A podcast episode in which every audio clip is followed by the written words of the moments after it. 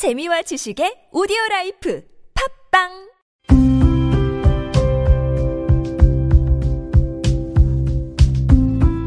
칼럼을 읽어드립니다.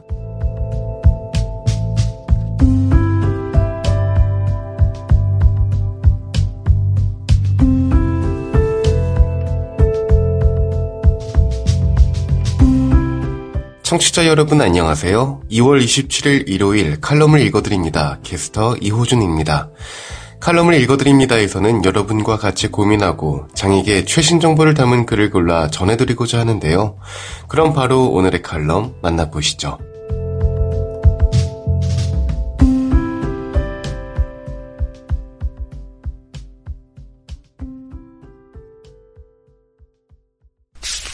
에이블뉴스, 정말 일하실 수 있겠어요?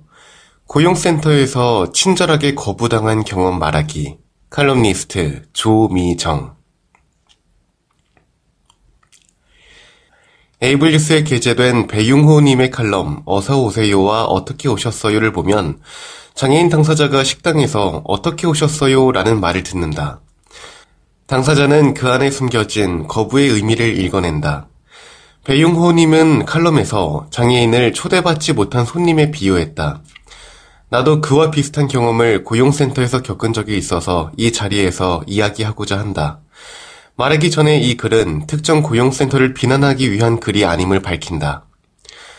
난 기초생활수급자다. 성인이 된 기초생활수급자는 대학생 등 일부 예외를 제외하면 모두 근로능력평가를 받는다. 근로능력평가를 설명하기 전에 우선 현행 기초수급제도는 수급자로 하여금 자활사업, 괄호 열고 저소득층이 자활할 수 있도록 일자리를 제공하는 사업, 괄호 닫고, 자활사업에 참여하는 것을 강제한다는 점, 괄호 열고 기초생활보장법 9조 5항의 근거, 괄호 닫고, 강제한다는 점을 밝혀야겠다. 자활에 참여해야 하는 사람과 그러지 않아도 되는 사람을 가르는 기준은 바로 수급자의 근로능력이다. 근로능력을 평가하는 작업이 바로 근로능력평가고 여기서 근로무능력자 판정을 받으면 자활사업에 참여하지 않아도 된다. 난 과거 우울증으로 근로무능력자 판정을 받은 적이 있으며 조현형 성격장애, 괄호 열고 조현병의 약한 증상이 성격처럼 나타나는 장애, 괄호 닫고 조현형 성격장애 진단으로 진단서를 제출해 유예를 받은 적도 있다. 재정적 부담에 시달리고 있었고 마침내 자활사업을 신청하기로 했다. 자활사업은 조건부 수급자, 괄호 열고 소득활동에 참여하는 조건으로 수급을 받는 근로능력자, 괄호 닫고 조건부 수급자에게 우선권이 돌아가기 때문에 근로능력평가 진단서를 더는 내지 않고 고용센터에 갔다. 내가 사는 지역의 고용센터에 자활을 신청하러 왔다고 했더니 처음에는 직원이 따뜻하게 맞아주었다. 그런데 내 정보를 알려주고 컴퓨터로 이것저것 조회해보더니 괄호 열고 추측이지만 아마 과거에 냈던 진단서를 본 것 같다. 괄호 닫고 정말 일하실 수 있겠어요? 라고 물었다. 난 그렇다고 대답했다. 그러나 직원은 친절한 말투로 같은 질문을 취조하듯이 계속 물어봤다. 처음에는 당연히 일할 수 있다고 생각했는데 못 믿겠다는 듯 계속 물어보니까 점점 자신감이 없어지고 주눅들기 시작했다. 내 대답은 네, 에서 잘 모르겠는데요, 로 점차 바뀌어갔고 직원은 근로능력평가용 진단서를 제출해 자활 면제를 받으라고 역시 친절하게 안내했다. 친절한 직원은 나의 어머니에게 전화해서 내가 정말 일할 수 있는 상태인지 확인까지 했다. 그리고 어머니는 내가 망상 때문에 일을 못할 거라고 하셨나 보다. 면전에서 거부당한 경험을 한 나는 두 번 다시 자활을 신청하지 않았다. 조현형 성격장애, 괄호 열고 질병코드 F21, 괄호 닫고 조현형 성격장애가 적힌 근로능력평가용 진단서를 발급받아 제출했고 나는 근로무능력자 판정을 받았다. 이런 경험을 한 사람이 나 혼자인지 아닌지는 모르겠다. 그러나 분명히 말할 수 있는 것은 조현병 스펙트럼 장애를 겪는 사람은 일을 할 수 없다는 편견이 아직도 너무나 강하다는 것이다. 나는 증상이 조금 남아 있었지만 그래도 일하면서 돈을 벌고 싶었다. 그러나 친절한 편견을 마주하자 내가 과연 일을 할 수 있는 상태인지 모르게 되었고 나 자신의 능력을 신뢰할 수 없게 되었다. 물론 조현병 스펙트럼 장애 당사자 중에 많은 사람들이 실제로 근로 능력이 없다. 그것까지 부정할 마음은 없다. 나도 실제로 근로 능력이 별로 없으니까 말이다. 그러나 스스로 일하고 싶다고 제 발로 찾아온 사람을 주눅들게 해서 돌아가게 만드는 건 옳지 않다. 노동할 권리는 인간의 기본권이기 때문이다. 기가 막힌 점은 자활사업 안내문에 단, 정신질환, 알코올 질환자 등은 시, 군, 구청장의 판단하에 참여 제한 가능 이라는 문구가 쓰여 있다는 점이다. 정신질환자와 정신장애인의 일할 권리를 침해하는 내용이 버젓이 적혀 있는 것이다. 난 아직도 내가 스스로 일할 수 있는 사람인지 잘 모르겠다. 그 원인 중 하나는 고용센터 직원의 친절한 편견이라고 생각한다. 그리고 그것은 나를 다시는 자활사업에 참여할 수 없는 사람으로 만들었다. 비장애인들이 좋은 의도에서 던지는 친절을 가장한 편견과 거부에 정신장애인은 정말로 일할 수 없는 사람이 되어버린다. 정신장애인들이 자립하기를 진정으로 원한다면 일할 권리를 동등하게 보장해줬으면 좋겠다. 지금 여러분께선 KBIC 뉴스 채널 매주 일요일에 만나는 칼럼을 읽어드립니다를 듣고 계십니다.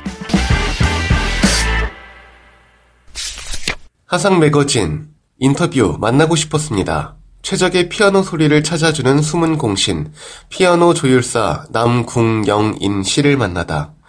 기획 및 취재 최연신 하상 매거진 인터뷰. 하상, 인터뷰에 응해주셔서 감사합니다. 이달에는 피아노 조율사 남궁영인 선생님을 모시고 이야기 나눠보고자 합니다. 먼저 하상 매거진 독자들을 위해서 간단하게 자기소개 부탁드립니다. 남궁영인, 저는 피아노 조율 산업기사 남궁영인입니다. 현재 우리나라에서는 고용노동부 산하 한국산업인력공단에서 국가기술자격제도를 관리, 운영하고 있습니다. 피아노 조율사 자격증은 두 가지입니다. 보통 가정에서 사용하는 업라이트 피아노 조율을 대상으로 실시하는 피아노 조율 기능사와 그랜드 피아노를 대상으로 하는 피아노 조율 산업기사라는 두 개의 등급으로 자격시험이 시행되고 있습니다. 시험은 피아노 조율 전반의 이론적인 지식을 검증하는 필기시험, 그리고 피아노 조율과 조정의 실기를 평가하는 실기시험으로 나뉘어서 실시가 됩니다. 저는 조율사 자격증 제도 2회 시험에 응시했습니다. 당시 수백 명이 응시했고요.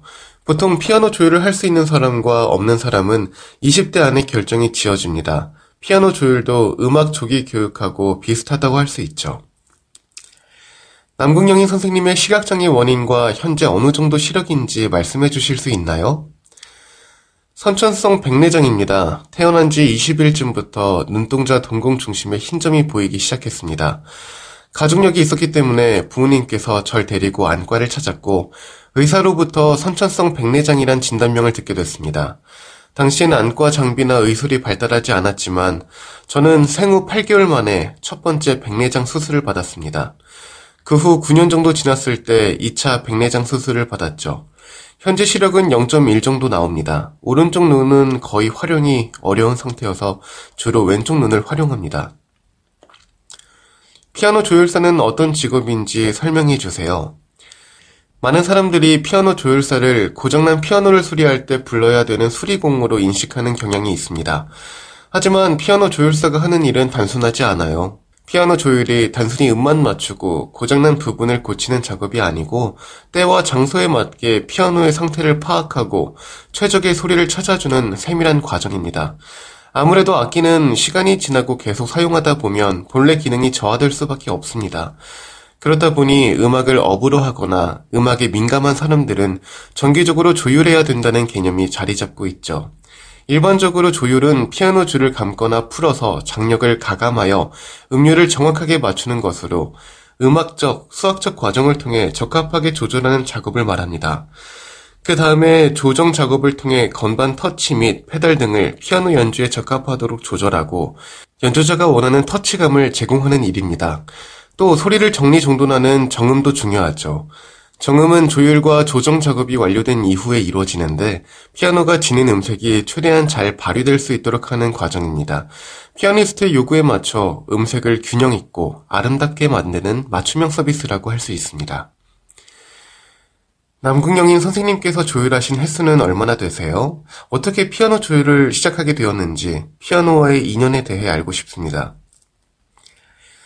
1980년도에서 한 81년도로 기억합니다. 유엔이 제정한 세계 장인의 해였죠. 그때 당시 한국사회복지협의회라는 단체에서 발행하는 사회복지라는 개간지가 있었는데 가을호에 실린 기사 내용이 눈에 들어왔습니다. 아마 중앙일보 기자가 프랑스 파리에서 취재해온 기사였던 것 같아요. 약 100여 년 정도의 역사를 갖고 있는 프랑스 파리 맹학교에서 피아노 조율 교육을 하고 있는데 그 업종에 종사하는 시각장애인이 있다는 내용이었습니다. 그리고 시각장애인으로서 조율업에 종사하는 분이 있다는 내용을 문헌에서도 보게 되면서 나도 피아노 조율사의 길을 가보자 그런 마음을 먹게 됐습니다. 기계를 만지거나 다루는 일에 소질이 전혀 없진 않다고 자신도 했죠. 물론 그 과정이 녹록지 않았습니다. 제 마음에 드는 기술적인 부분과 음악적 욕구를 충족해줄 만한 선생님을 찾는데 시간이 많이 걸렸죠. 할 수 없이 1년 반가량 독학했습니다. 조율에 관한 기술 서적을 낙원 악기상가에서 구입해서 그 책을 기반으로 독학을 했습니다. 당시 낙원상가에는 중고 피아노 판매상이 많았는데 제겐 따로 스승이 없으니까 그분들께 물어가며 배웠습니다. 또 직접 부딪히며 익힐 수밖에 없었으므로 제가 가지고 있던 피아노를 수없이 분해해보며 시행착오도 수없이 경험했습니다. 그렇게 1년 반 정도 독학을 하다가 82년 5월에 국가에서 운영하는 국내 최초의 시각장애인을 위한 피아노 교육 프로그램에 참여하게 됐습니다. 그 당시에 7명을 선발했는데 저를 포함해서 졸업한 일기생은 6명이었습니다. 그러고 보니까 직업으로서 조율을 한 지 어느덧 40년이 되어가네요. 피아노를 잘 조율하려면 귀가 좋아야 할 것 같은데요. 피아노 조율사의 자질로서 중요한 요소가 있다면 무엇일까요? 사람의 귀는 소리 속에 파묻혀 있는 소리를 집중화시켜 선택해서 들을 수 있는 능력이 있습니다. 피아노 조율사에게 요구되는 기능이라면 육체적으로는 청각과 함께 평형감각이 필요합니다. 청각신경의 신호 전달 문제로 난청, 평형감각의 저하로 어지러움이 생기면 안 되거든요. 실제로 음에 대한 감각을 알아보기 위해 피아노 조율 교육 대상자를 선발할 때 음치 테스트를 하기도 합니다. 간단하게 노래를 시켜보고 음치인지 알아보는 거죠. 예컨대 피아노 조율사는 피아노 선이 끊어졌을 때는 선을 교체하면서 원하는 위치까지 비교할 수 있어야 하는데 음높이를 구분하지 못하는 음치라면 곤란하겠죠. 결국은 물리적으로 잘 듣는 능력이 있어야 된다는 거잖아요. 절대 음감이 필요한 것 아닌가요? 흔히 피아노 조율사는 절대 음감을 가지고 있을 거라고 생각했는데 꼭 그렇지는 않아요. 절대 음감이라는 것은 15%에서 한 30% 정도의 오차율을 가지고 있고 정의도 모호하죠. 피아노 조율은 기본이 되는 표준 음높이에 의하여 결정되는데 49AM 440Hz라는 기준은 시대적 차이뿐만 아니라 동시대에도 지역과 사회의 문화적 차이에 따라 그 기준을 일반화하기가 어려운 차이를 지니고 있거든요. 따라서 절대 음감보다는 상대 음감이 필요하죠. 어떤 음을 기준으로 했을 때 그 음을 기준으로 상대 음감을 활용해서 어울리는 음들과 옥타브를 맞추는 게 중요합니다. 또 듣기만 잘하면 되는 게 아니고요. 이 손으로 공구를 쥐고 이걸 이용해서 내가 원하는 음을 만들어내야 되기 때문에 손 감각도 중요합니다. 오랜 시간 동안 조율사로 일해오셨으니 다양한 예술가들을 만나셨을 것 같은데요. 그 중에서도 가장 기억에 남는 연주자가 있으신지요? 아쉽게도 일반인들에게 잘 알려진 외국인 피아니스트를 만날 기회는 주어지지 않았습니다. 대신 국내 재즈 뮤지션들은 여럿 있는데 그중에는 제 친구도 있어요. 가수 유얼 씨 아시죠? 1986년 대학가요제에서 지금 그대로의 모습으로로 대상을 수상하며 음악계에 데뷔했죠. 그 곡을 작곡한 사람이 제 친구입니다. 재즈 피아노를 치면서 작곡하던 친구인데 지금은 재즈 피아니스트로 활동하고 있습니다. 주로 그 친구가 사용하는 피아노를 많이 조율했어요. 그 친구 덕분에 주변에 있는 다른 재즈 뮤지션들도 많이 알게 돼서 80-90년대 초반만 해도 일이 많았습니다. 당시에는 우리나라도 이 레스토랑 문화가 발달돼 있었고 피아노를 보유한 레스토랑과 재즈클럽이 많았거든요. 그런데 90년대 중반기에 접어들면서 업종 변경이 많이 일어났고 음악인들의 일자리도 많이 줄었죠. 자연스럽게 제 일거리도 줄었습니다. 피아노 조율사로 일하시면서 겪는 어려움이 있다면 무엇일까요? 피아노 조율은 매우 전문성이 요구되는 일입니다. 피아노의 종류는 다양하고요. 고쳐야 할 것도 여러 가지지만 결국 피아노의 상태를 점검하고 음을 조율한다는 흐름에서는 같은 일을 반복하는 셈이기 때문에 경험이 많아질수록 능력도 올라갑니다. 그렇다 보니까 초창기에는 피아노 조율 의뢰가 들어오면 어떤 피아노가 날 기다리고 있을까 하는 불안함, 초조함이 있었습니다. 피아노란 악기는 이미 제조 공정에서 성능이 90% 이상 결정됩니다. 조율사는 그 나머지 부분을 가장 효율적으로 채워주는 사람이죠. 피아노를 소유하신 분이 만족하는 상태, 미세한 음의 차이와 소리 톤, 건반의 무게까지도 신경을 써서 최상의 음을 만들어주는 일은 조율사의 숙제이자 어려움이죠. 가장 행복한 순간은요? 연주자가 내 피아노에서 이 정도의 소리를 얻을 수 있었을 줄은 꿈에도 몰랐다 라고 만족감을 표현해줬을 때 조율사로서 가장 행복하고 자긍심이 생기는 순간이죠. 조율할 때 연주자의 취향에 따른 음색도 만들어야 되고요. 터치감도 조정해야 되는데 가끔 서로 생각이 다를 때가 있거든요. 조율사와 연주자가 서로 만족하는 소리의 지점이 같을 때 가장 보람을 느낍니다. 피아노 조율을 하시니까 음악적 조예도 깊지 않을까 싶어요. 혹시 추천할 만한 피아노 연주곡이 있다면요? 전 다양한 장르의 음악을 다 듣고 좋아합니다. 그중 피아노 연주곡을 추천하자면 쇼팽의 녹턴을 빼놓을 수 없죠. 쇼팽은 피아노를 노래한 피아노의 시인이었잖아요. 쇼팽은 평생에 걸쳐 수많은 피아노 곡을 남겼고 대부분 피아노 곡을 작곡했거든요. 현악 오케스트라 버전으로 편곡된 쇼팽 피아노 협주곡도 있지만 피아노 곡에서는 녹턴이 절대 강자죠. 화려하면서도 섬세한 감정 표현을 느끼고 싶은 분께 추천합니다. 또 쇼팽의 작품 중에서 마조르카와 콘체르토 1번도 좋아요. 다만 쇼팽 곡은 누가 연주했느냐에 따라 감동이 전혀 다릅니다. 저는 쇼팽 콩쿠르 출신 연주자들이 연주한 곡들을 듣기를 추천해드리고 싶습니다. 앞으로 피아노 조율사로서 이루고 싶은 목표가 있다면 말씀해주세요. 세계적인 피아니스트들 중에는 자신의 피아노를 직접 가지고 다니면서 연주하는 것은 물론이고요. 분해된 피아노를 조립, 조율까지 손수합니다. 손을 상하거나 위험이 있는 작업들의 경우엔 현지 조율사에게 부탁하거나 전담 조율사를 동행하기도 합니다. 피아니스트이자 폴란드의 총리였던 파데레프스키도 연주할 때 자신의 피아노를 직접 가지고 다녔던 분이었죠. 따라서 앞으로 제가 하고 싶은 일은 경제적 여건이 된다면 스타인웨이 피아노 같은 명기를 장만하는 거예요. 그리고 건반과 현을 때리는 해머를 연결하는 액션을 여러 개 준비해서 연주할 때 대여해 줄 수 있는 일을 하고 싶습니다. 물론 그 일은 돈이 되는 일은 아닙니다.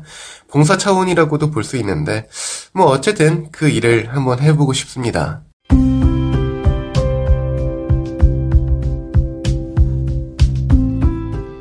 2월 27일 일요일 칼럼을 읽어드립니다. 오늘 준비한 소식은 여기까지입니다. 지금까지 제작의 이창훈, 진행의 이호준이었습니다. 끝까지 청취해주셔서 고맙습니다.